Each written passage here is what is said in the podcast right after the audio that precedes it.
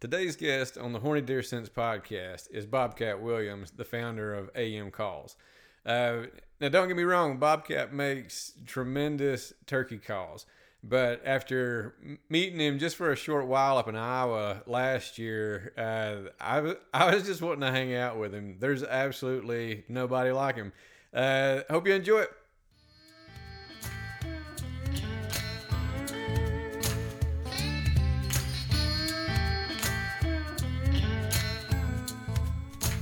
Welcome to the Horny Deer Sense podcast. I'm your host, founder of Horny Deer Sense, Scott Pratt. In this podcast, we connect with personalities across the outdoors, sharing hunting tips, reliving old hunting memories, and discussing life in general. Our goal as a podcast and as a company is to bring new hunters into this great lifestyle and to help keep the ones that we've got. So settle in, hang out with us for a little while on the Horny Deer Sense podcast.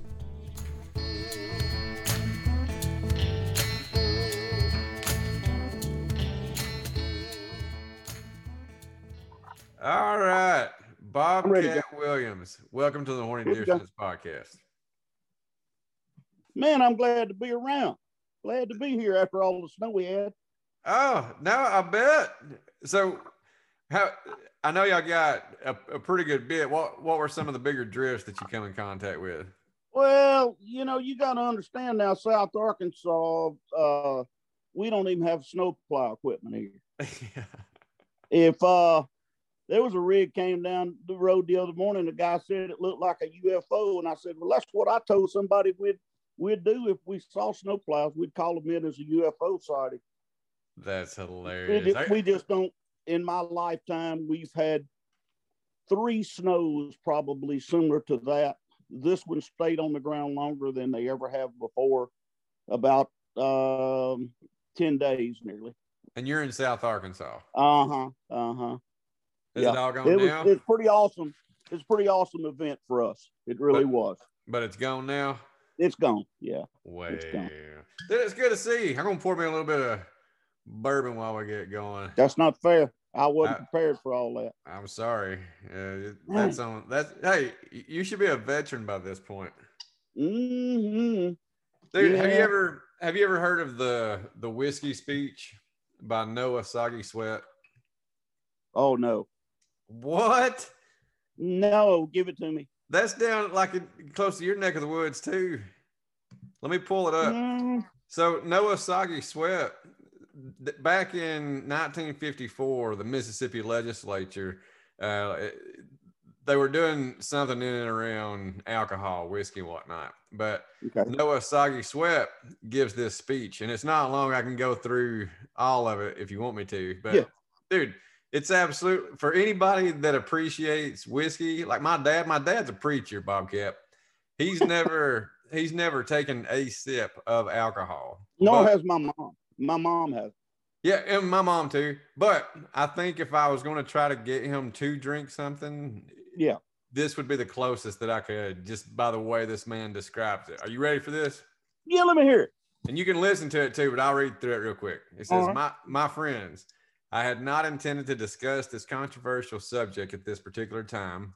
However, I want you to know that I do not shun controversy. On the contrary, I will take a stand on any issue at any time, regardless of how fraught with controversy it might be.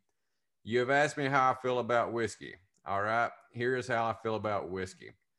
If when you say whiskey, you mean the devil's brew, the poison scourge, the bloody monster that defiles innocence, dethrones reasons, destroys the home, creates misery and poverty, yea, literally takes the bread from the mouths of little children. If you mean the evil drink that topples the Christian man and a woman from the pinnacle of righteous, gracious living into the bottomless pit of degradation and despair and shame and helplessness and hopelessness, then certainly I am against it. But if when you say whiskey, you mean the oil of conversation, the hmm. philosophic wine, the ale that is consumed when good fellows get together, that puts a song in their hearts and laughter on their lips, and the warm glow of contentment in their eyes. If you mean Christmas cheer, if you mean the stimulating drink that puts the spring in the old gentleman's step on a frosty, crispy morning, if you mean the drink which enables a man to magnify his joy and his happiness and to forget, if only for a little while, life's great tragedies and heartaches and sorrows. If you mean that drink, the sale of which pours into our treasuries untold millions of dollars, which are used to provide tender care for our little crippled children, our blind, our deaf, our dumb, our pitiful aged and infirm, to build highways and hospitals and schools, then certainly I am for it. This is my stand. I will not retreat from it. I will not compromise. Noah Soggy Sweat, ladies and gentlemen. Well, here's the thing. Um, that that that state that's awesome. I've never heard it, but back up just a little and think about that. That that that uh, uh, approach, that that mental approach that he yeah. just gave, really approaches a lot of things in this world. Absolutely. You know, your one of your greatest battles you'll ever fight in your life is with your fork. Yeah, well, and so much people tend to look at things in black and white, right and wrong, but there's so many more layers to any given situation. Sure, there is. Sure, it's all about how you, your perspective and how you approach it. That's oh yeah, exactly, that's it. it that's, as, that's awesome, though. That's awesome, dude. Well, the first time I read that, and I was living in Dallas at the time, but uh, that one part of that speech where he describes it as the oil of conversation. As I sip on this while you know we're hanging out doing a podcast, conversating, that line alone, the oil of conversation. When I read that, I was just like, ah, boom. Well, his obviously the man's vocabulary was large, much larger than mine, and uh, he was well read. You know, he was he was a he was a, a statesman, if you will. I guess would be the term. Well, and I think that's nail on the head because in that type of environment, and that's what people don't realize now, even on Facebook or whatever, communication is still communication. Like the sure man, he comes in, and obviously there are pitfalls that alcohol brings, but you know what? There are. There are pitfalls with food. You know, obesity kills more people that in America my, than that anything. Was my, that was my exact thought. That's where my mind went is that you know if you carry too much weight around all the time. Yeah. just uh, i'm talking about picking up something. Right.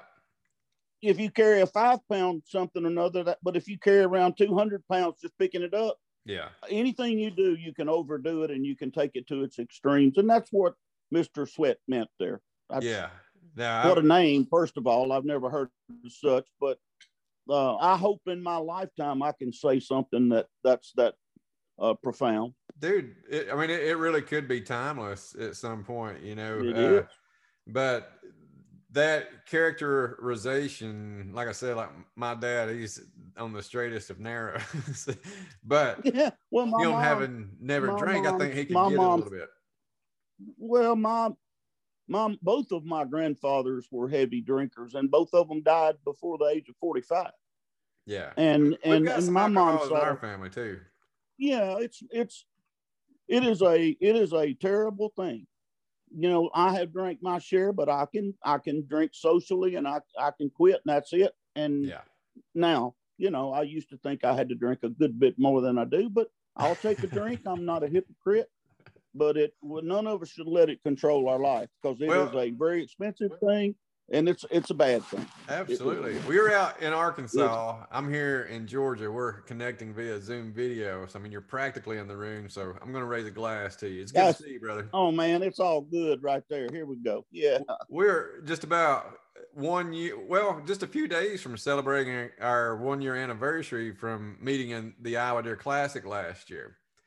Yeah, was, and you know we've chatted from we've chatted from time to time, so it doesn't seem like I've lost hadn't lost touch with you and and you know uh, you'll find out you start doing these shows you're going to meet a lot of people and some a few you're going to stay in contact with and most you're not. Yeah. Um because of one reason or another. That's there's a lot of reasons why. Yeah and you could put them all under the umbrella of life. You know life happens and sure. you know, people get pulled oh i had a i told told a guy today i had a classmate I, living right here in South Arkansas, within in the county, within two a county and a parish or two, and um, I hadn't seen the guy for thirty years, and he was uh, in a he was in a convenience store at lunchtime one day. I sat there looking at this guy, and of course he and I both had gained a few pounds, and I looked at it, and I kept looking. I said, "Who is that guy staring at me?" And he got cracked this big smile, and well, I knew who it was. It was old Joey, you know. Yeah. I mean, it was 30 was, years. We hadn't seen one another in 30 years. So, you know, there you go. I love it. But horny deer sense. I want to, and I, I definitely the name. How do we come up? With How'd you it? come up with that? Yeah, how'd you come up with that name? Um, so I'll give you kind of a quick backstory, kind of how it all come together. So I've got distant family that's involved with raising deer, and so you know, uh, we were introduced to using you know really really fresh product uh, a few years back, and uh, it kind of got to the point to where in and around our circle we were doling so much of it out. We thought, hell, you know, let's try to sell some of this, and um, we knew the product was great, and then it was just a matter of coming up with a name, and so. Uh, it's important. It That's is, important too. It's very important, and it's one of those things you can't really force. Like when it when it happens, it, you kind of know that it happens, you know. Um, and I was just kicking around different names in my mind, and you know, just thinking of different play on words and uh, acronyms, synonyms, anything that could possibly yeah. you know, spew out. And well, then, of course. And then I thought of horny deer sense, but not not like in a an amorous like horny after a woman type of way but why? Sure like, yeah like sure. horns but they're so close together that i mean people are gonna see what they see when they see it you know? So uh, I, I started didn't think that. I didn't think horns no and i know you didn't you know nobody when, does when I came, well, when I when I when I met you, uh, as the two two vendors that I knew were just down the aisle from you on the opposite side, and both of them, as I told you, I I've I helped launch your career because I met you at the show, and oh, everybody. I meet the first I, show they turn out I felt to be anointed. a hit. but anyway, I I visited with the live action decoy and um and uh, uh scent thief and I looked down there and I saw your products out there. And I said, well, let me, I just, I'll walk down this way, you know. And I looked up there, I saw horny deer sense. And I said, yeah, it's kind of catchy, you know, kind of catchy. And you guys were having fun, and you should. We all do when we do a booth, but you know, and it it, it had a it had a little catch to it, had a little hook to it. You oh, know. Well, I'll be honest. And I named my. I mean, I didn't. I didn't when I started my turkey call business, I was I was absolutely nobody, and I could not come up with the name. And um, the the idea for the petrified wood would have never happened if my great aunt wouldn't have made me take two pieces of petrified wood out of her yard, and her name was Maud. So I'm cruising home one day, and I'm thinking, I got to name something. I got to come up with a name. And I thought right along the lines that you did, I want it to have a catch. It needs a little advertising possibility. It oh, needs yeah. a catch, a hook. And I, and I got to thinking about Aunt Maud, and I said, Aunt Maud, Aunt Maud, I wouldn't have this without Aunt Maud and and and AM. I love AM. It. Boom. Well, and I, that was a question that I had for you is where AM came from. Because I mean, AM, especially early morning with turkeys and everything, it's fitting. Just, but the fact that it goes, yeah, you know, and, and, and and there's people that, that no matter what you name a product, somebody's gonna have a wisecrack about it. You know, oh. you know, God, oh, God bless yeah. them all. Yeah, God bless them all. And uh, a guy walked up to my booth in Harrisburg, PA, a few years ago, and he smiled and he said, "Aha!" Said, uh, your calls are only good in the morning. And I said, no, no. I said, you use my calls in the morning. You can go play golf in the evening because you'll kill your bird. so you got to uh, be ah. ready. dude, you got to be on your toes. You, you do. But that's for but, damn sure. Uh, you know, if you're, if you're, uh, if, if you have the right last name in this business, you can name it so and so junior or whatever. But other than that, you've got to come up. You need to come up with a good name for a product. Right. I think that's that's very important. I think, yeah, absolutely. Especially in today's world, you know, everything being so visible in front of everybody. I honestly, when I started looking into the trademarks, uh, I was really floored because when I did the initial search, yeah. I just all but expected to see that pop up, but nobody had, and I couldn't believe it. So we went ahead and snagged it. No, I've been fortunate because everything I've got four trademarks and four patents, and I've got a uh, oh, what do you call it when you uh, I've got a copyright. Gotcha. But when you, I've been fortunate that everything I've tried went through. Hey, sometimes it works a, out that way, there, you know. Well, there there was a company out there, and we had a little little uh, the patent office question. There is a company called AM Calls, A and M, A, a and M. Yeah. I have I am A period M period. Have y'all run into each other because no. of that? No. They may not even be in business now, but they had used that name. I hadn't told you about the uh the scent spray that we have coming out this year, do I? No, you keeping that from me. Well, I've kept it from everybody, but since we're oh, on the, bad, yeah, since we're on the topic of catchy names, uh, our uh, scent elimination spray is called No Blow. Oh, no blow scent control. You didn't even ask me to help you with that name. Oh, hey, but but here's the thing. Again, it wasn't one that was forced. Um, so the day that I got married, uh, September 14th, I'm so glad that I remembered that on the spot, by the way, just in case my wife is listening to this. September 14th, uh, 2019, me and my older brother, the day of my wedding, you know, that shows you I love this woman. She booked the 14th was the opening of archery season here in Georgia, and I didn't, you know, I didn't push back on it. She's so, either real smart or she wasn't thinking one. I don't know which one it was. I think it was a test. I think it was the last hurdle I had. You, it might have been. Yeah, it might have been very. Yeah, it might have been. But that morning, me and my brother, we, I mean, it's the opener of bow season. So we, we get in the woods, right? But we walk in after daylight and actually walked up on, uh, we probably passed five or six on the way to where we were going, but it was early bow season. Mm-hmm. You know, they were still calm. Um, mm-hmm. when we got to the setup, my older brother looks at me and he goes, man, he said, that's such a relief. He said, no blow you know, because none of them blew at us. That's good. But when he said that, That's like it, it, hit me. I'm like, I think we can use that, you know? Well, uh, it's you never know what's going to come out.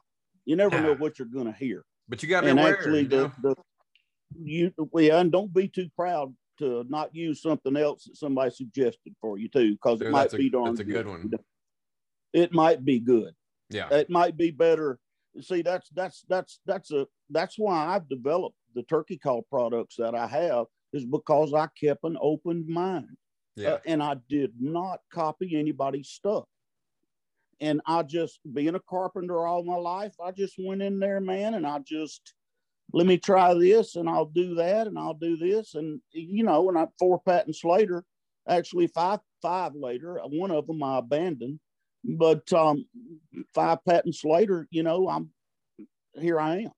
So, and I want so, to get into your calls because when we were up there in Iowa, when we stopped by your booth, that was what caught my attention was because there were different woods that I'd never seen on yeah. any particular call, different services to scratch. Yeah. Like it was, it was I won't say unlike anything that I've ever seen because it was like like well, other products, but, but different itself. There's, there's there's a reason for what you saw.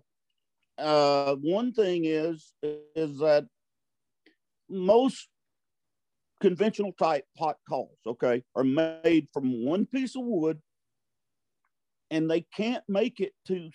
let's go to the pot call now before I talk about my matchbox. They can't make that call too thin on the sides, or it would it would be brittle and break.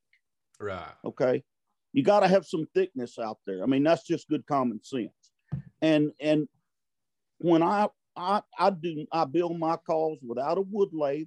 I figured up a way to I glue up a little square and I set up jigs and cut hundreds of pieces at a time. So I get rather fast at it. And of course, I can't build a hundred thousand a year. I want everybody to know that right now. But um, I you'd love to have square. that problem, though, right? I'm not going to worry about that. I mean, if I, I might build a hundred thousand for two years, and I'll be totally unable to do anything after that. But I glue up a square and I pull out that circle in a drill press, and it's got a tenon in it, you know. And I was getting a, a patent on that process of making that, but it got so word splitting, you know, and eight thousand dollars later, I said, "Man, this is this is ridiculous," you know, six thousand or whatever I'd spend on it. I don't even. Oh, remember. that hurts. Anyway, anyway, uh, in, I promise you, anybody that wants to try building one like that, you go right ahead because you can copy my patent pen. Go right ahead. But but um, it works good for what I for my. See, here's the thing. I designed my calls to play with petrified wood, not with slate. Okay. Okay. So therefore, I had to just feel my way through the whole process. If you just take a regular pot, like most people make with that thickness, and you put a piece of that petrified wood on it, it's got a decent sound, but Right. it will not play very loud. It will not, which that's a good thing. Right. And But So- I'm getting a much better sound with my pot because my pot is thinner. on It's on got the, a patented shape.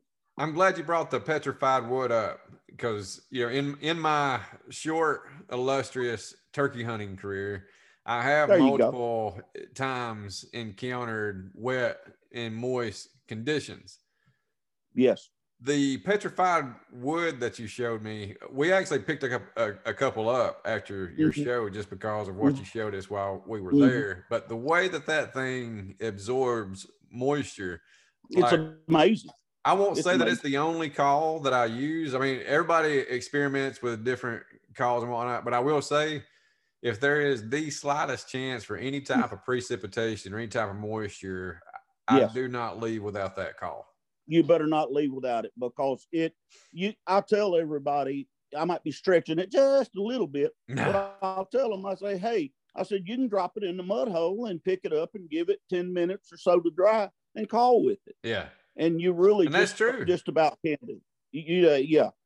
Yeah. If it's raining out there, slight rain, if you'll just you call with it for 10 minutes or so and it'll, you'll start to see it get that turning, turning darker where it gets wet. You just tuck it up under your arm, just give it a little bit, it dries right out. So Yeah, where it's did the, where did the thought of even using petrified wood for a turkey oh call come to man, mind? uh, there we got to go back to Aunt Maud. And anyway, I took a couple of pieces from Aunt Maud, and it sat in my yard for a couple of years. And I do a little tile work every once in a while.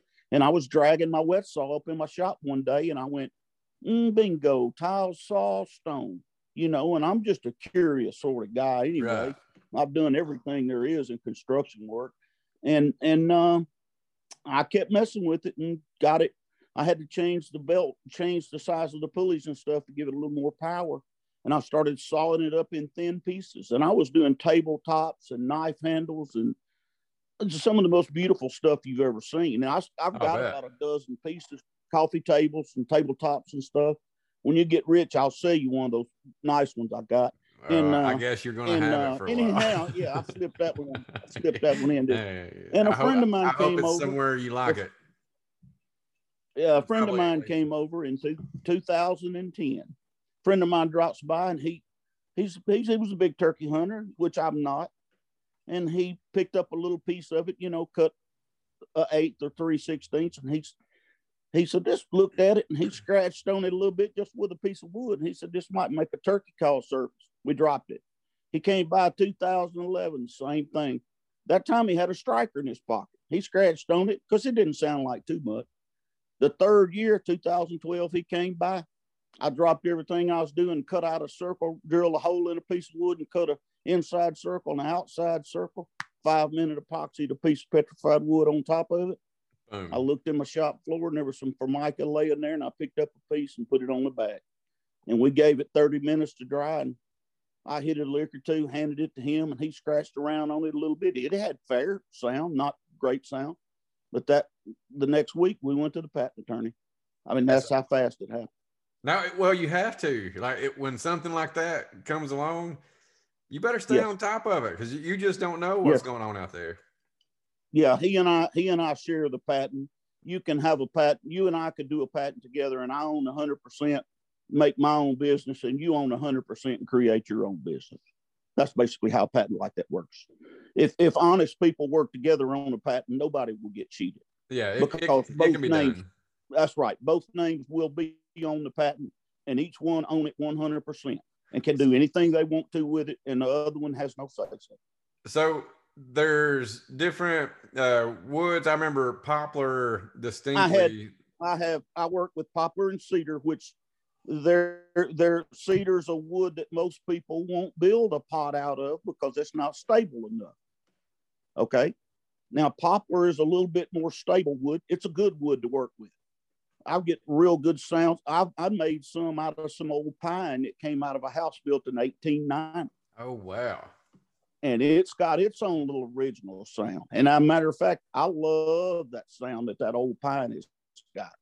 Um, I make them out of uh, uh, numerous different woods at my show, but right now I'm marketing poplar and cedar. Gotcha. You know, I have. If you check my website out, I'll have I'll have a uh, uh, my box of hens. You'll see it in a in a uh, poplar and cedar, petrified wood and slate, petrified wood and slate in each wood. So before I, and mainly because I'm thinking of it and don't want to miss it down the, the road in the conversation, where can people find your calls? You can go to my website. Um, it's uh, www.amcallstom.com. And I've got uh, amcallstom.com. Tom, T O M. Kind of got a little ring to it, doesn't it? I like Tom.com.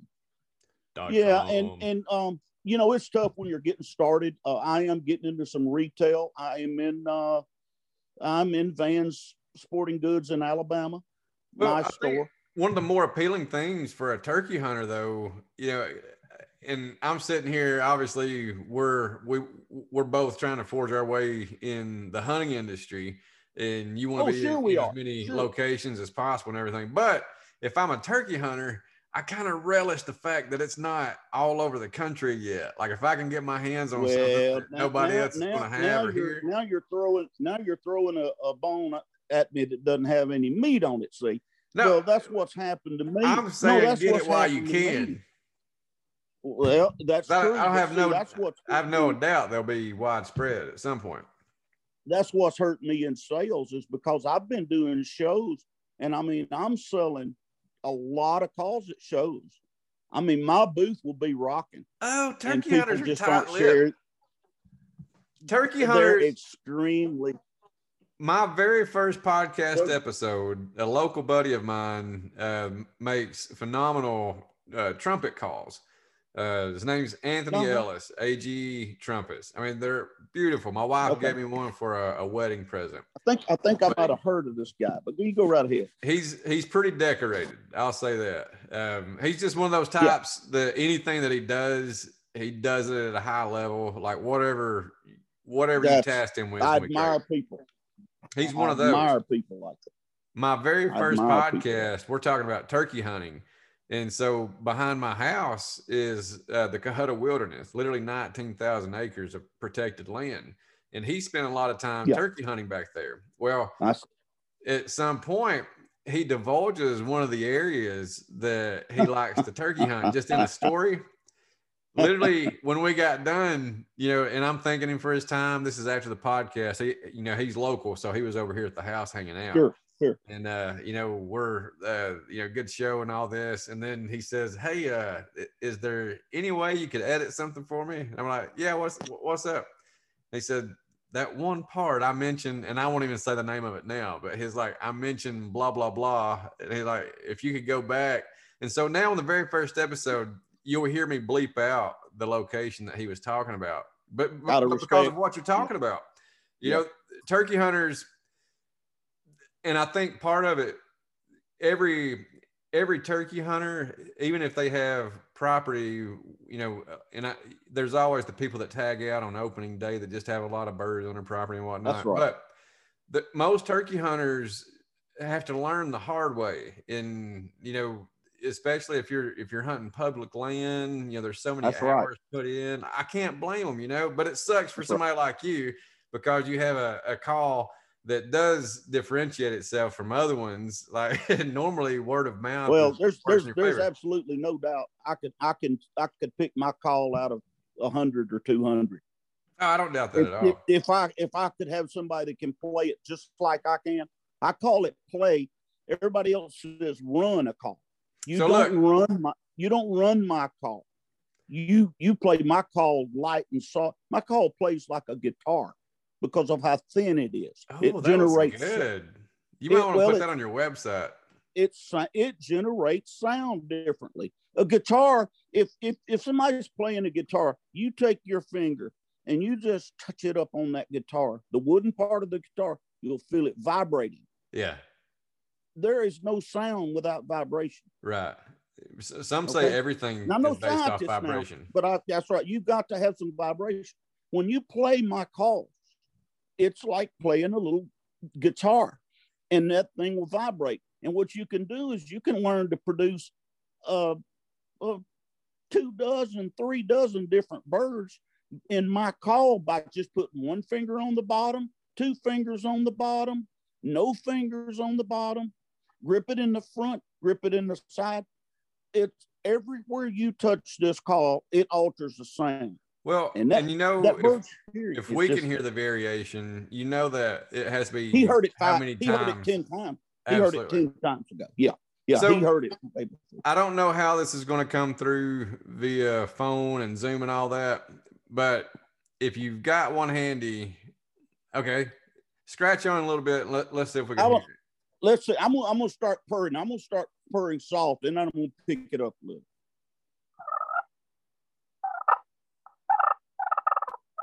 Can you hear it? Oh yeah, it sounds great.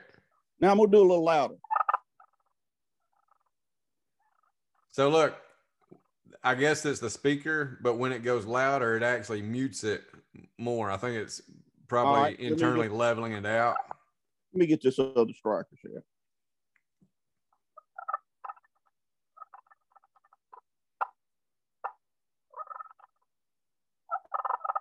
Hear it? Oh, that's pretty nasty. There it goes. So, and while I'm thinking about it, I see your striker there. I want to talk about that. Uh, well, again, you know, I, I, I haven't been doing this long. A, I did a show in South Carolina, and the guy had about 20 calls on his table, and he had 300 strikers. And I went, bam! Instantly, I went, man, I'm missing out on something. You know, there's, there's, there's. This is a big deal, the striker deal. And I was coming back home, and I started thinking about the adjustable thing, and it took me several months to come up with a design where I thought I might be able to mass produce it and all that kind of good stuff. But you know, basically, your grip, my grip, your wife's grip on a striker, anybody that picks up a striker is going to hold it a little bit differently. Right. And you know, you could you can go buy a hundred dollar striker if you want to. It it's going to wear off on the end after you sand it a while. And after about two seasons, you're going to be going, hey man, you know, I think this thing doesn't sound like it used to. It doesn't. Right. Because when you change the length of that striker a sixteenth of an inch or more, it's it the length is that important. So all you know on my strikers, and I encourage everybody to go look at my striker because it is dynamite. I mean, I guarantee it a hundred percent. I'm not gonna say it's gonna sound just like you think it's supposed to sound, but first of all, if you if we knew every time what was perfect, would be one call, one striker, and that'd be it. Oh yeah.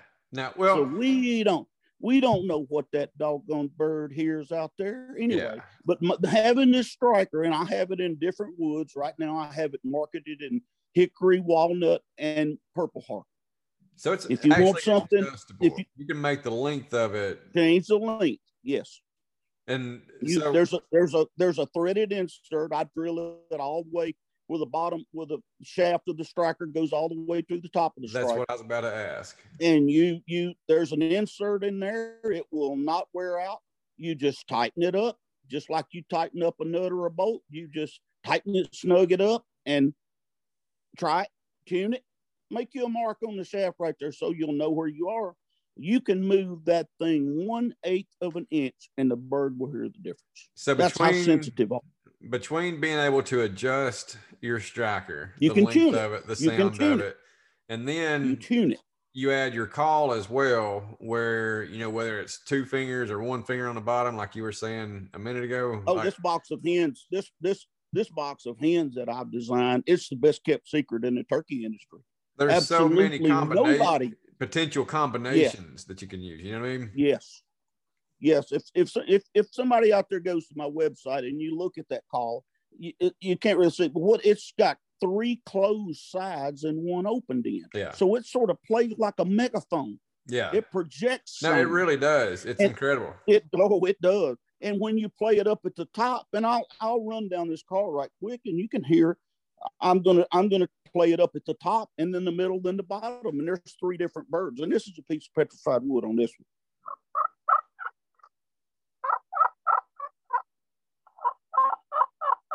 Hear that difference? Yeah. So now, That's one call. That's the same call. I just now- played it at the top, in the middle, and the bottom. and I know this is via video. Now adjust your striker and do that again. Let me see if I can pick up. Just All right, I'm gonna, I'm gonna do it real, uh, and not talk. I'm gonna, I'm gonna play. I'm gonna try to play in the same place on the call, and I'm gonna move it a half of an inch okay. because you know you're gonna hear a half. All right, try to try to mark this sound in your mind. I'm gonna Okay. move it a half now. Let's see, about a half. You'll clearly hear it. Oh yeah. You know Totally different bird. That is? Yeah, that's a half. I, that's about a half. So you just figure between where I had it and that half, there's three or four more birds in there. And that's not changing your grip on the call. Like No, you know you, what I mean? play. Like see, you can- that that is a a skilled. When I say a skilled friction call guy, I'm talking about somebody that's practiced and played for years and years. you your average bit. You've got your average guy. Well, I've made thirteen thousand calls in the last Yeah, eight years. That's what I was Your about to say. average, your average turkey call guy, and I'm not, I'm not. You don't, you don't start out mastering this stuff. You learn. When you start out and you're just average, changing your grip is the hardest thing to do. Right. you learn a certain way. When you sit down and you get up out of a chair and you take your first step, you're either right footed or left footed. You go the same way every time. Yeah. And we develop playing habits, if that's what you want to call. it. Now, I've practiced so much. Now, I can literally play behind my back. I can, I can kiki, and I'm a little, I have no arms. I'm a little stubby. I'm a Uh, little- I just I'm a guy with no arms. behind your and I'm kind of heavy in the middle. I can kiki with my call behind my back. Oh, I don't doubt it. Now, like when you pulled us over there to your table and we were up there, and th- that's the thing. My cousin Jalen that was with me, he's turkey hunted longer than I have, and uh, Mhm. when when you started playing on it, he, you know, he, There's a kiki. there it is. He was. Def- we were. We were both very impressed. I'll say that. Oh well, I appreciate that, and and you know I've told I've told hundreds, you know, and I've literally made contact with thousands of people now. It's Right. not hundreds, it's thousands. Yeah. And I tell everybody, I said, look, don't don't pay any attention to what I do. Just listen to the sound, and you know that sound's in there. You take this thing and practice with it. You've got to learn. You want to be so familiar with that call because when you get out in the woods, you're gonna hit a little oops kind of thing, you know. You're not going to feel confident because you don't realize how that sound carries in the woods. You sit in your backyard or something, call a little bit. Get out there in those open woods, and you say, "Oh my God! Oh, I, am I make? Oh, you know, you second guess yourself. You Hey, want to be so. You want to know that call so well. It's like touching your nose with your finger. hey, that you're exactly right. Like that. Whole, the whole time you're you're sitting there questioning everything that you're doing. You know, You and will. Wishing will. you'd spent more time practicing. That's the world that I live in when it comes to turkey hunting. Mostly because I don't really think about it until deer Well, season's over. here's my saying. Here's my saying, and I don't. I doubt we didn't get to talk a lot at the show because everybody's busy. I tell people this: learn to play, and in your hand, if you've got a pair of twos, don't try to act like you got a pair of aces. Play the pair of twos, yeah, okay? Because don't you cannot call, you cannot win a calling contest with a bird. right, You can make him curious. That's your best. That's your biggest asset right. um, uh, way too many people call too much. I promise you, because I done heard the stories from from thirty thousand turkey hunts. Well, the the buddy of mine that I mentioned when I was telling the story yeah. about having, he said the exact same thing. Yeah. Uh, when he was on here, he like just shut up sometimes, you know. Yeah, I had a young, about a fifteen year old young man come up to my booth in Little Rock a few years ago. He said this huge bird was out there. Said he just he he's huge, and said I called and called. He wouldn't come any further, and I said, well, let me guess. I said you just kept on calling, right? He said, yeah, and I said, well he knew where you were. Oh yeah. What do you? What more you think you were going to convince him? All he needed to know was where you were. I said, if you'd have, if if you'd have dropped that call and it fell in the mud, you couldn't use it. You might have got it. Unless it was petrified, then he could have used it. Well, yeah. That that I'm going to tell you, anybody that, that's never, uh, it's it's not if you'll own, ever own one of these in your life go on and own you one sometime real soon because nobody's going to share it with you. Well, I think they're not going to share the info. Any anybody that, and that's the thing.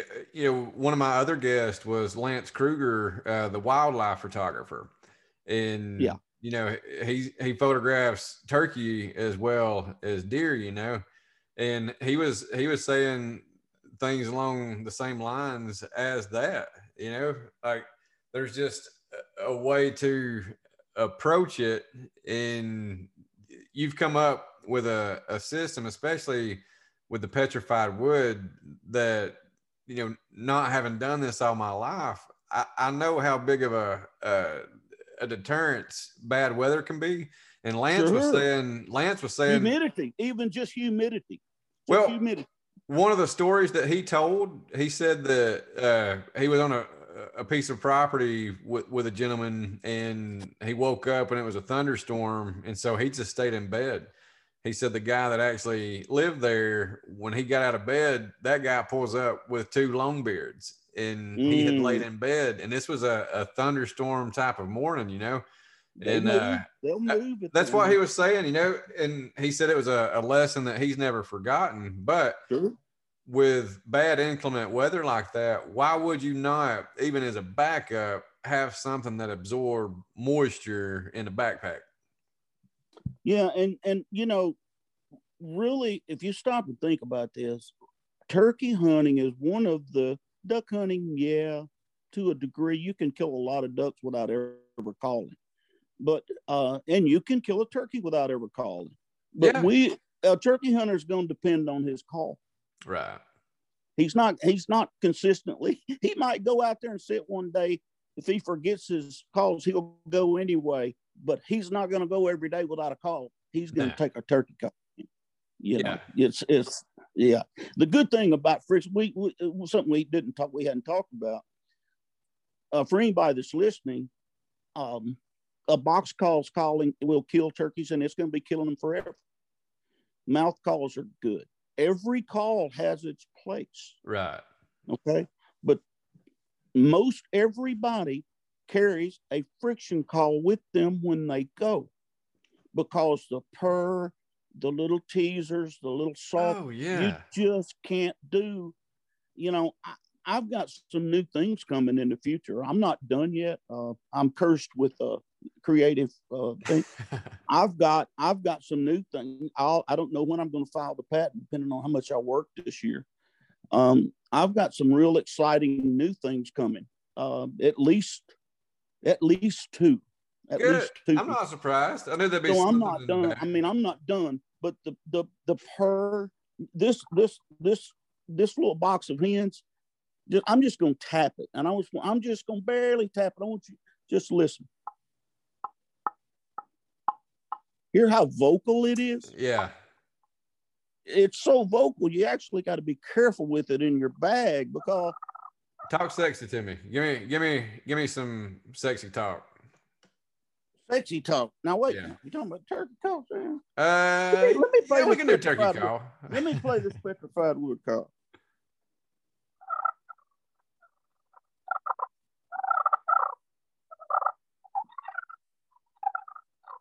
That's pretty nice. You got me all hot. Hear that little shriek. Hear that little shriek it's making. Oh, yeah. Some of, these, some of, these, old school turkey hunters tell me these old birds will do that. They'll, really? yeah, kind of make a. I'm just, I'm just making a little sliding motion on my. So, and I'm glad that you brought that up. When we were at your booth, because and you remember my cousin Jalen, uh, yeah, he's yeah. the one that's you know done quite a bit more turkey hunting than I right, have, and right. he's the one that was actually scratching on your call there. Yeah. When he first started scratching on, and and he's worked a friction call quite a bit. Sure. You know, he probably, he's putting too much pressure, probably. That's what I was about to say. He was putting too much mm-hmm. pressure, and you told him, you said, "Look," he Ease said, up.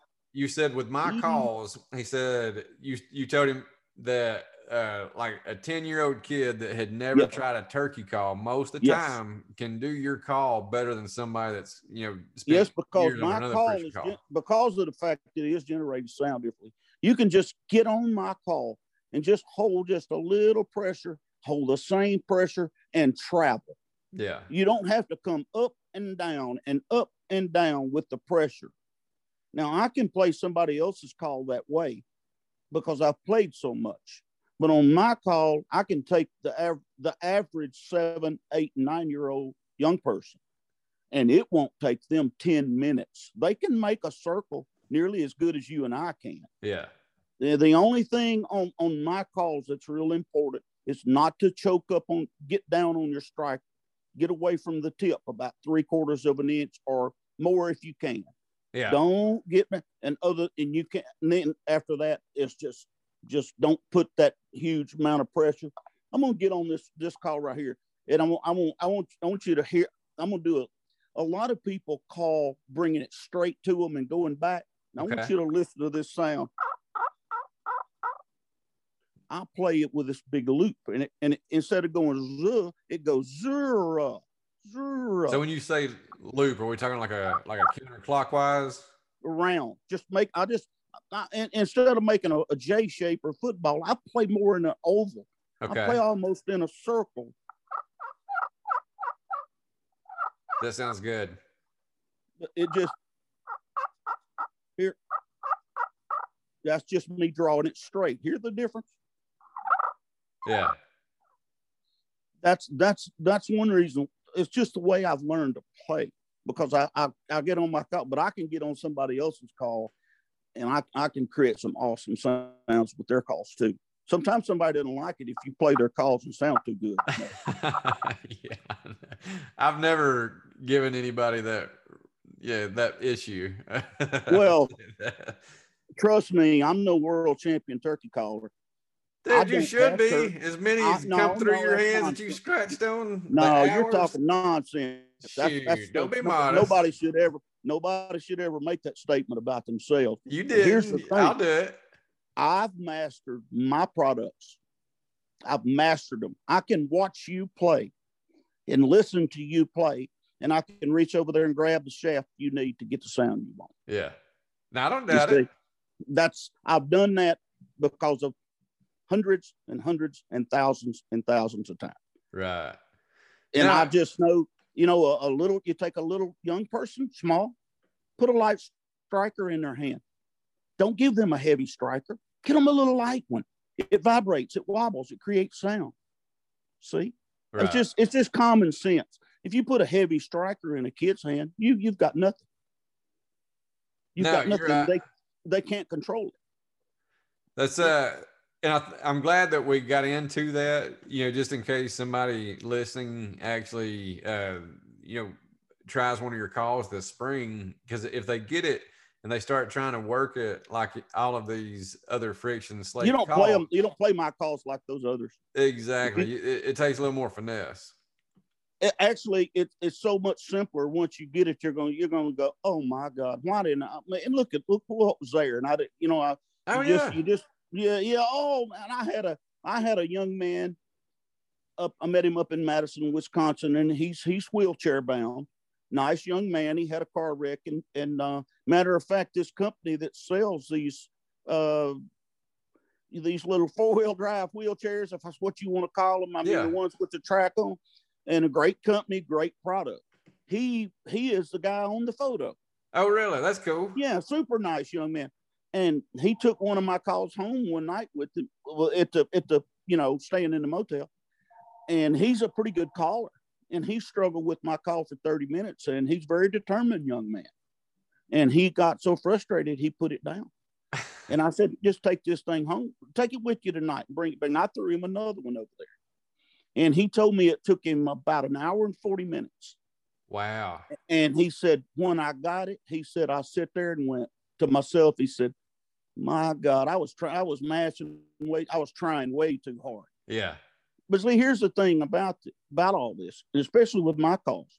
The the less amount of the least the less the amount of pressure that you can apply and get it to play, the better control you got.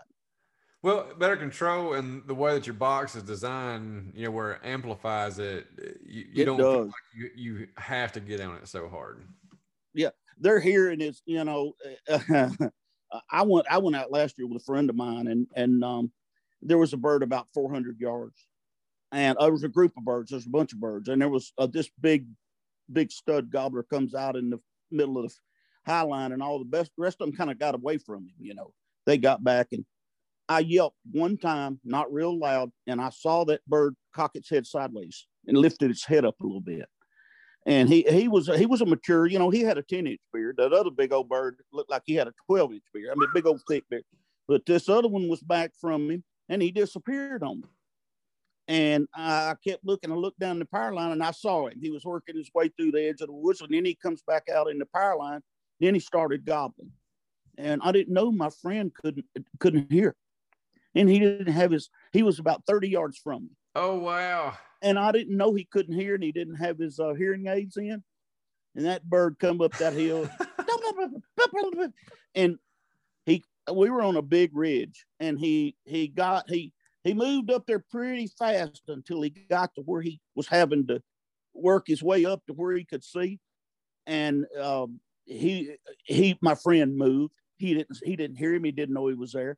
And, and when he caught an image of his head you know it was too late Oh, and that the bird hurts. flew but i i really put it and purred that bird in from 400 yards I don't, I don't doubt it at all. yeah it's the- it's I'm telling It's it's it's uh they're they're hearing so much better than we think it is. Well, and like you were talking earlier, when you're out in the woods and you know everything's amplified anyway, you know, especially really when is. it gets really still. Uh, You know, my pet my petrified pot call will not impress you sitting in the in the in the building with ten thousand people in there. Trust Yeah. me, it will not impress you. It's scratchy. It's kind of gravelly. It doesn't make much noise. It is deadly in the turkey woods. right. Oh it yeah. sounds like a, it sounds like an eight year old hen. when does it start out just in Arkansas? Turkey season. Oh, it's going to be in April. Way too late. Way too Um, late. It's in April sometime. We actually, and I didn't realize it until earlier this week. We normally start right about the first part of April, and uh, we we get to get going the twentieth of March this year. So I'm pretty excited about it. But Well, uh, and you know, I have practice with your call in the off season. Like I'm not, I'm not going in like I was last year. I'll tell you uh, to talk about playing my calls.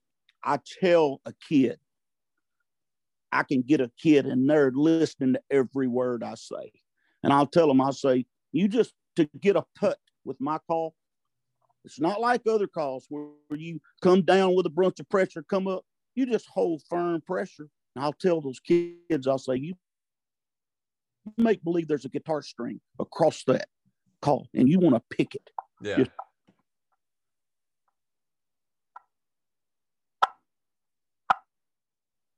That sounds good.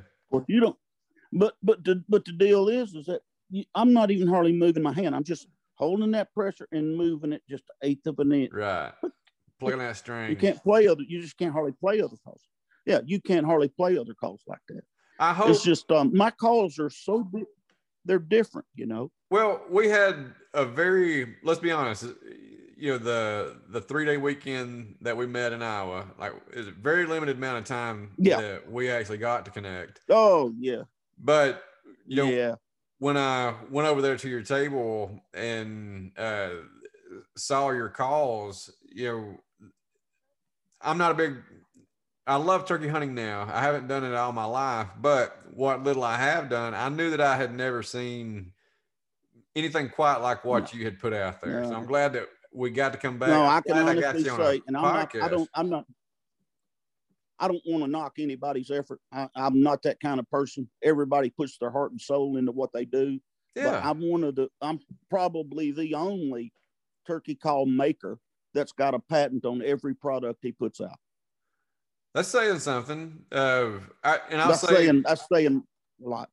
I'll say too at the very in one, I really appreciate you doing the podcast. Two, well, man, I mean, you know, I'm I'm enjoying this, man. Oh yeah. Well, I was looking forward just to hanging out with you, but I wouldn't have you on here if I didn't believe in your products. You know, I, I appreciate that. I, I I know you mean that too. I appreciate that. Absolutely. Well, I love I love the the absorbent qualities of petrified wood, but I'll be honest. If nobody ever bought one single call from you, that striker of yours, it should be on every shelf in America.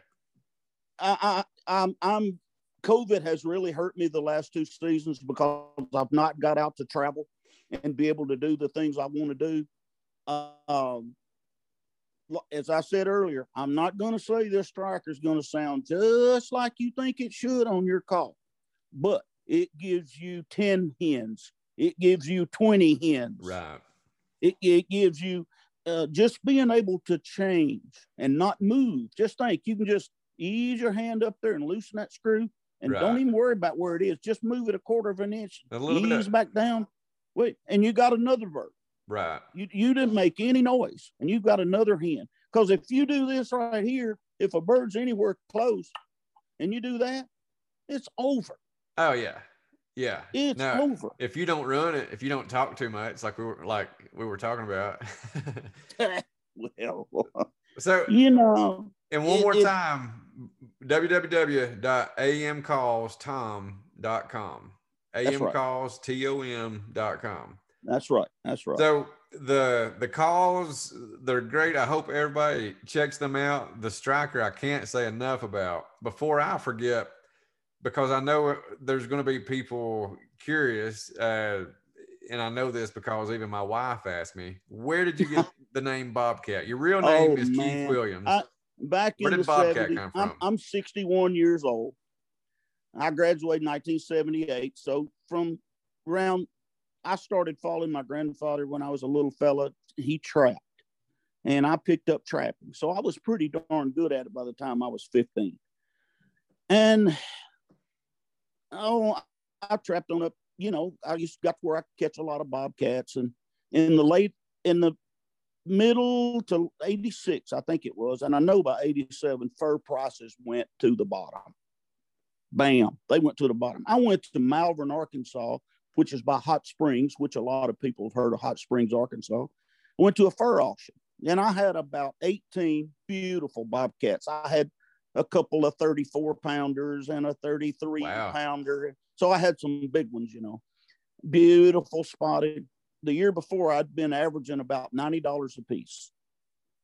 And this guy offered me $6 a piece for those beautiful $6.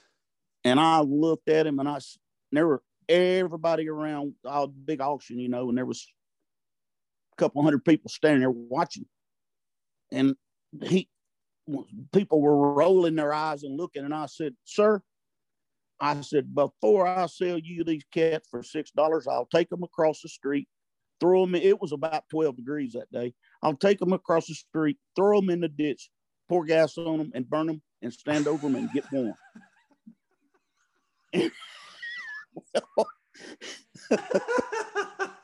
and anyway, everybody in there went to laughing. I loaded uh, the dang things up, wonderful. brought them back home and I, I, did my mom worked in a garment plant so i wasn't very intimidated by by material. Yeah. So i did my homework and i found a tanning process. Now that was back before internet so it took me a little while. That takes a little more effort. yeah and i found it i found a, a you know uh, i had tried to make a raccoon coat a couple of years earlier. I finally found a good tanning process and i made it waist length. And then in the in the that was in night about 1990. And about that same year, I got in a deer club that had bobcats running everywhere, and I caught like 11. I think I caught 11 in just three or four days. Okay, so I don't want to. I don't want you to go off on a huge tangent. I don't want to. You know, but anyway, that's maybe how, it's another that, whole podcast. But yeah, on catching bobcats, is there any one particular piece of advice that you could offer a trapper that's looking to catch a bobcat? Well, they go more by they go probably more by sight, by visual to attract them to something. They will come to smell, but he's cruising along. Okay. He's cruising along, light footed, not making any noise, cruising along. So what you would know, you do to catch up, his attention visibly? Yeah, you can just take a scratch up a place, scratch the leaves back, get his attention. He might smell that fresh dirt. Most states won't let you lose, use a whole bunch of loose use lures above ground. There's right. all kinds of different rules.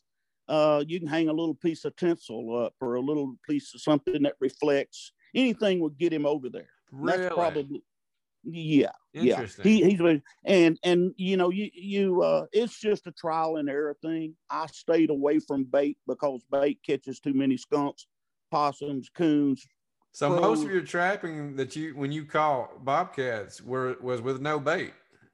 Mo- mostly with no bait yeah. That's pretty, pretty impressive no uh we may have yeah, to just circle back. the ground. I've thought I mean, about it, getting into it but just never have it. I think i would enjoy it but I may get back with you. And, well, uh, and I'll tell you just to make it real quick, if somebody's listening, you got to remember when a cat comes up to a place that you've roughed up, he's not wanting to make any noise. Yeah. Some animals you can herd. Okay, you can herd a raccoon, you can herd a beaver and an otter through a gap.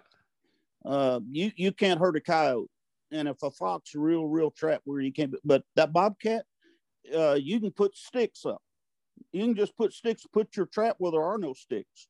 He's not going to step on all those sticks because he's going to make noise. Yeah.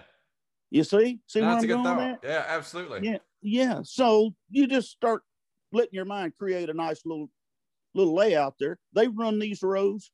Remember this: if you're going out to catch a cat, you see a cat track, he's going to be back. He's either there or he's going to be back there. Yeah. He's going. He might be gone for a week. He might be gone two weeks. He'll be back. When I've had a, uh, when you set a bobcat trap, how often do you check it? Well, you should always check your traps every day. That's what I figured, you, but you I didn't know if, like, with a, a cat, if there might be. Uh, nah, you just don't, you don't. If you just check it from a distance, you could check it from hundred yards with a pair yeah. of glasses, two hundred right. yards. But but you should it, ethically, you bet you check your traps every day. And because I would think, you, I've never done much trapping, but I would think that would be the general rule just across the board. You do Is that pretty it's, safe it's to ethically, it's ethically correct. You do it. Yeah. Because if you've got somebody's dog in there, and God knows how many I caught, I caught 16 dogs in one night. You know, if you, and 99, 99 well, 90, how many traps did you have set? Oh, I've I've had as many as 70 out. I've had That's as few, hilarious, dude. I've I've had as few I've had as few as, as six out. I've had as few. Yeah, but you know, when I was when I really got good at this stuff, I mean, I caught 250, I caught 207, 275 coons in 22 nights. That's insane. You're trapping you know, mofo. Well, I was I could wear them out. You know, I had drowning rigs for all my water sets. I mean, I, I I was a professional at it, man. I loved it. Uh, now I could I could definitely see getting lost in it, and oh, you know, just watching those guys. Nobody uh, else out there, you know. They got those shows now. The people up in uh, Alaska that trap and everything, and yeah, feeling as hell. Yeah, you can trap right by the road. You can trap out of a car. That's crazy. Yeah, I, I mean, I might look into it. It just it's it's fun. It's it, it's a lot of fun. It's a shame furs aren't worth anything. Um, you know, I could be a fur. You know, I made my fur coat. I tanned the hides and everything. I made it. I mean, I could be a furrier if I wanted to be. Yeah. I guess, or some kind of something. Hey, I don't know. Whatever. I always get to fall back on. And well, another one, I remember when we were up in Iowa, you mentioned uh, you know where you grew up in Louisiana and yeah, your Junction football City. coach being yeah. uh, uh, Phil Robertson. Phil Robertson. Yeah, he was. He left Louisiana Tech and he came to Junction City in uh, in the summer of '69, I do believe, and I met him that first year. And um, he was you know, I met him before he was my football coach. He did a little summer program where that was we we integrated in 1970. We totally integrated, and he did a little program with the black kids and the white kids played together that summer. That's awesome. And he was there. That's when I first met him, and then you know he was he was I don't remember. I graduated in 78. So I'm going to say 73 probably was my first year to play junior football. Anyway, he um he was the football coach. And it's just it was it was unbelievable. Just Pretty absolutely. Is he, oh, he is he what he's packed up to be? You can't describe it. It'd take me it'd take me a long time to describe everything about tell you know what he used to be and and it wasn't all good what he used to be but but uh, you know, uh, Phil was an amazing guy. Yeah. Well, amazing. I think that's one of the refreshing parts is because he'll straight up tell you, you know, some of the badder parts of his life that he, he went through. You know, like he's pretty open. He was one it. of the most talented. He's one of the guys that I can I can say because he could throw a football hundred yards. One hundred yards. He could throw it hundred yards. You're kidding me. He could punt. He could punt a football over eighty. He just didn't want to go to that, go to the next level. Man, look, look, you know, I had a chance. I was an all state baseball player. I had a chance to go play college baseball. It's, and I didn't take it. And I'm, I was a good student. I made good grades. It's just the window on opportunity is narrow for us, for all of us. Right. And sometimes you, you, you got a chance and you didn't take it. It was too late right then. Yeah you know, and Phil just Missed Phil just uh, yeah, yeah, he did. Uh Kay told me the last time I saw her, she said that Phil wouldn't uh he got offered a uh, a tryout two years after he got out of school, out of college, a pro tryout. Yeah. And uh, he wouldn't go because he, he it would mess up turkey season. That's oh, pretty cool. It. I do remember you told me one story um, from when he was your coach, and this was you know packed in the short time that we had a year ago, but it had something to do with your big feet and not you know oh yeah hard to move. Yeah, I'm I'm of course I've shrank. I was five seven when I graduated. I'm five six now, and I wear a thirteen, and and and my foot's wider than your hand is. So anyway, I was in the seventh grade, and I probably wore a seven and a half or eight, you know, little old bitty guy wasn't five foot one. We're all ganged up in the huddle, and everybody was just hinging on every word that Phil said. Phil pointed down there and he said, I tell you boys one thing right now. Everybody's listening, you know, 40, 50 young men. Anybody knocks Williams off his feet, they can say they've done something. oh, that's great. Well, I got to. I like you know, because I you see everything. You know, obviously the the last ten years, our family's been you know uh, so polarizing. It is nice yeah. when you find out that there is some actual legitimate substance to people. You know what I mean? Man, well, hey, uh, Babe Ruth was polarizing in his day. Hank Aaron was polarizing in his day. Yeah. To some people. Right. To some people. So you know, if you get to be, I'm sure one of these days I'm going to be polarizing. I don't know what the hell for, but I know I'm going to be polarizing to somebody. Right. But if if you if you think you're going to live your life and you're not going to offend somebody, then you might as well get in a hole somewhere and cover yourself up. Oh, absolutely. No. You know, and, and if I ever, if, if anybody ever meets me and I say something they don't like, I promise you, I didn't mean to offend you personally. Well, it's just, and I, you know, you know, when I when we met you up there in Iowa, I mean, I do, and I've talked about it often. I, I think wavelength is a very real thing. Like I think uh, sometimes you just connect with people where you do, you almost you immediately do. know what you got. You know, yeah, you and do. You, we're both. We, a, we're both a type personality that that love to enjoy ourselves, and a lot of times, uh, you know, prone to say or try to say something funny that That's might right a, a comment that's unexpected, that's right. but you would never intentionally want to hurt anybody's feelings. But there are times where you'll you know say something for a comedic effect and just not. We don't mean anything by it. I'll Absolutely. tell you, I'll, I'll I'll translate that into something some of you listeners out there might understand. If you walk up to my booth and I'm at a show and I'm watching you call, and I see that you're doing something that I can improve you on, there I am in the I'm I'm on the fence how I go about showing you. Oh, I'm sure. Yes, you are. Yes, you you know, and and and and I don't I don't want to stand over there and be a wise ass, but yet I want you to get better. Yeah. So if you ever walk up to my booth and I show you something, I'm showing you for your benefit, not for mine.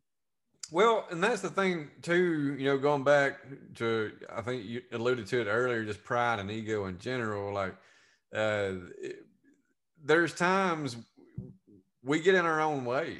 You know, if it's somebody offering a tip and oh, I've been doing this for 20 years. Hey, I learn from everybody. You know, if if somebody has uh, any words of wisdom, I'm you know I might file it away. I might it might go in one ear and out the other, but I'm open. If there's something that somebody's learned that can make me better, bring it on.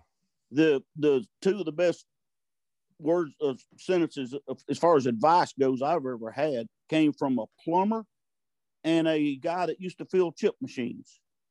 And the one guy said, master a craft or a trade because nobody can ever take it from you and you can survive and get through this world. Right. And the old plumber said, when you're when you're making up a contract, only put in there what you are going to do because you can write forever about what you're not going to do.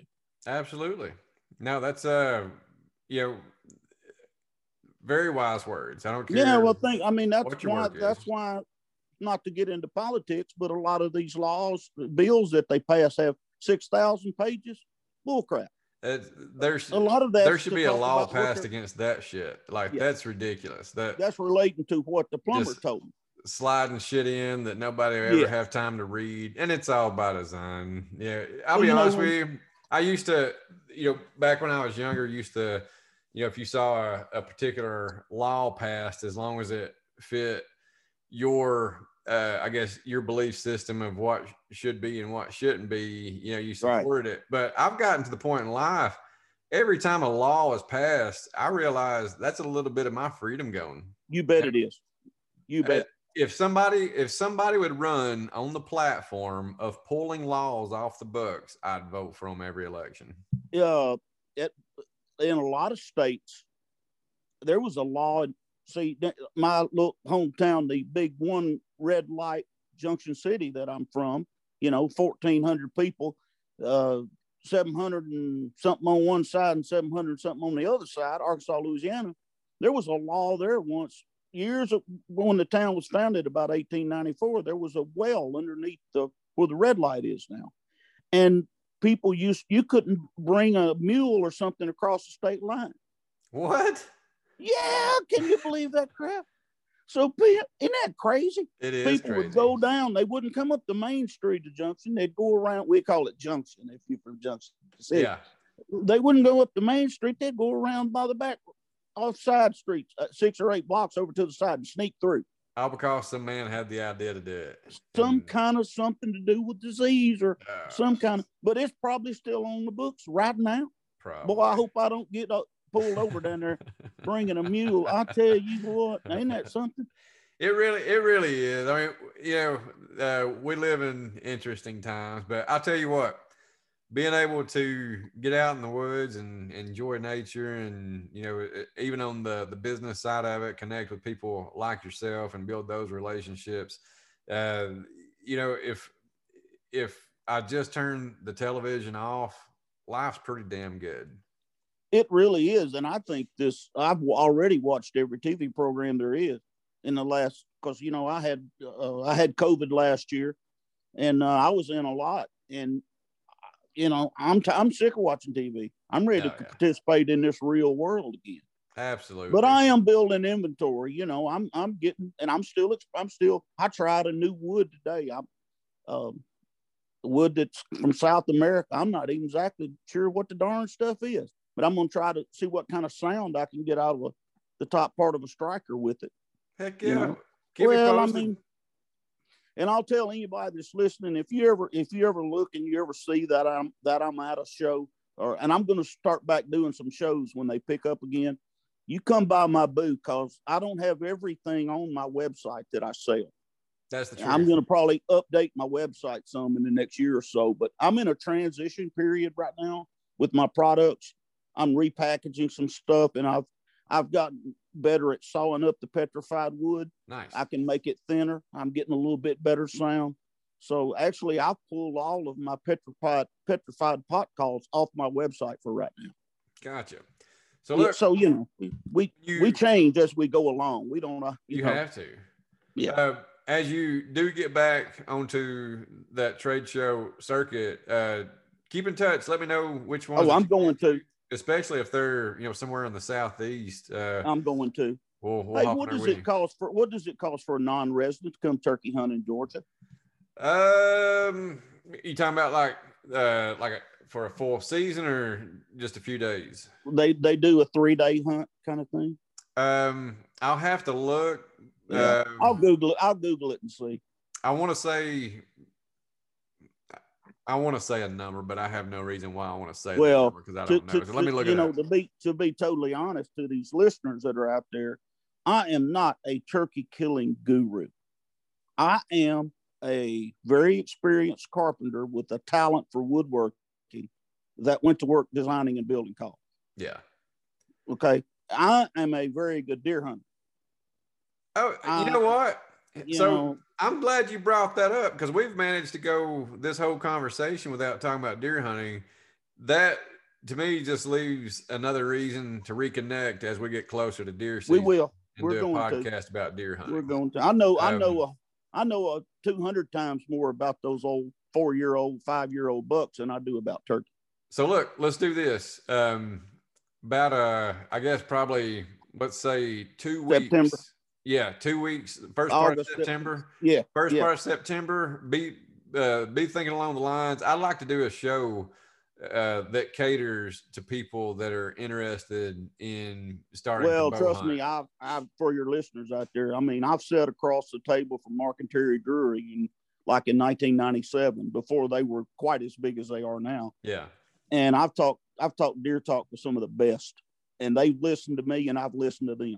So we'll And, we'll circle back you know, part of September and just dedicate an episode to that because yeah, I'd appreciate I'd like to get into that with you. Well, I, I know a lot and I don't mind sharing. A lot of guys won't share any info with you. And I've got a lot of little things that I do that are that are that'll help you. I Let's mean, uh, you you you know, you can either you can either hunt 30 or 40,000 hours and learn, or you can listen to somebody that has already put the time in, maybe, and Oh, you can learn that way also. I'm you all know? ears all the time. Yeah, yeah. Bobcat, I'm so glad we finally got to make this happen, brother. Man, Uh, I feel good. Um, you know, I, I enjoy meeting with you, and uh, you know, I'm I'm I'm proud to be where I am. I'm fortunate. You know, uh, hey, I'm not I'm not very important in that old world of turkey hunt, but I did make the turkey call collectors book a couple of years ago. A guy out of South Carolina, Dinky is his last name. He puts it together. Been doing it for years. that's awesome. So I'm I'm. It's not that I'm just nobody. It's just that people aren't sharing. They're keeping that mouth shut, you know, about my products, and I'm I'm happy to be where I am. turkey hunters, man. Turkey hunters. But all it all it takes is that you know that uh, one domino falling, and I'm again, getting, I'm, you know, and and that's why, and I enjoy. That's where you and I will get along in the future. We'll get along great because we do share. I want to give. You've heard everybody say, "I want to give back." I want to give back.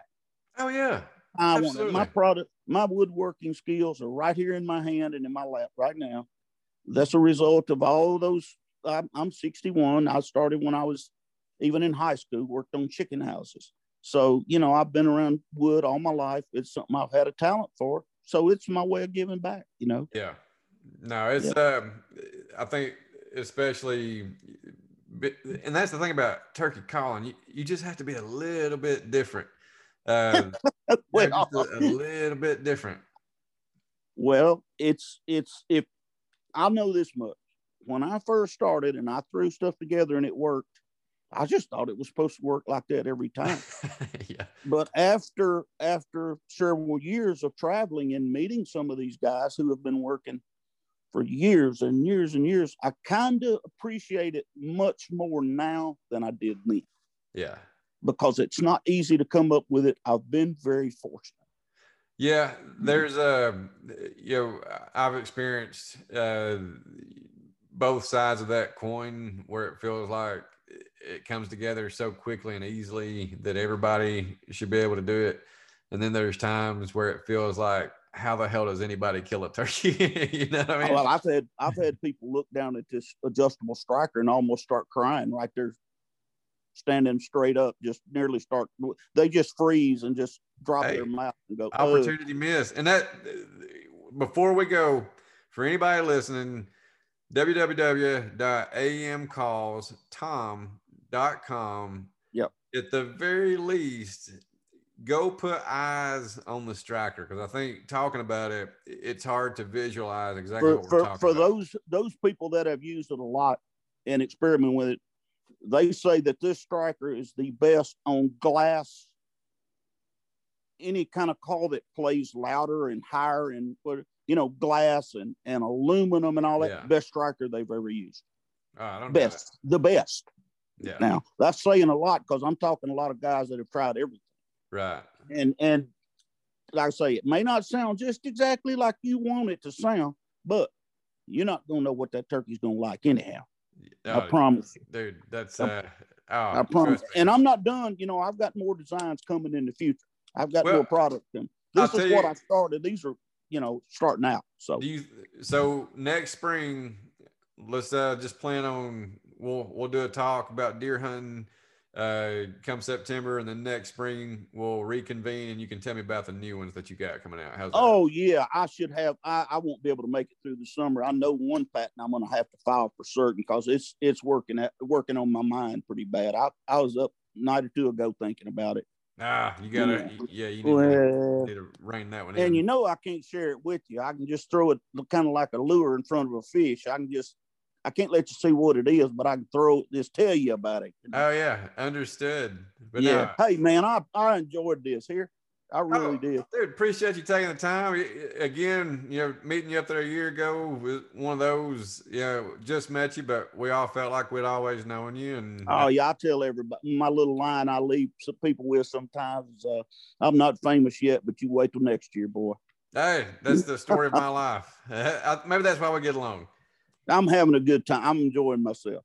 Hey, yeah, uh, we get one go around at this, you know. You, well, you if well. everybody, everybody that's killed a bird with my calls, because I've sold several thousand, if everybody had sent a picture in, it'd take you a day and a half or so to look at all the pictures on my website. We they're just not. That. They're just not sharing. Well, they're just not sharing. On that. You know. all right, man. You, you, be good, Sounds brother. We'll do it again soon. As always, really appreciate you checking out the Horny Deer Sense podcast. Hope you enjoy getting to know Bobcat Williams a little bit more.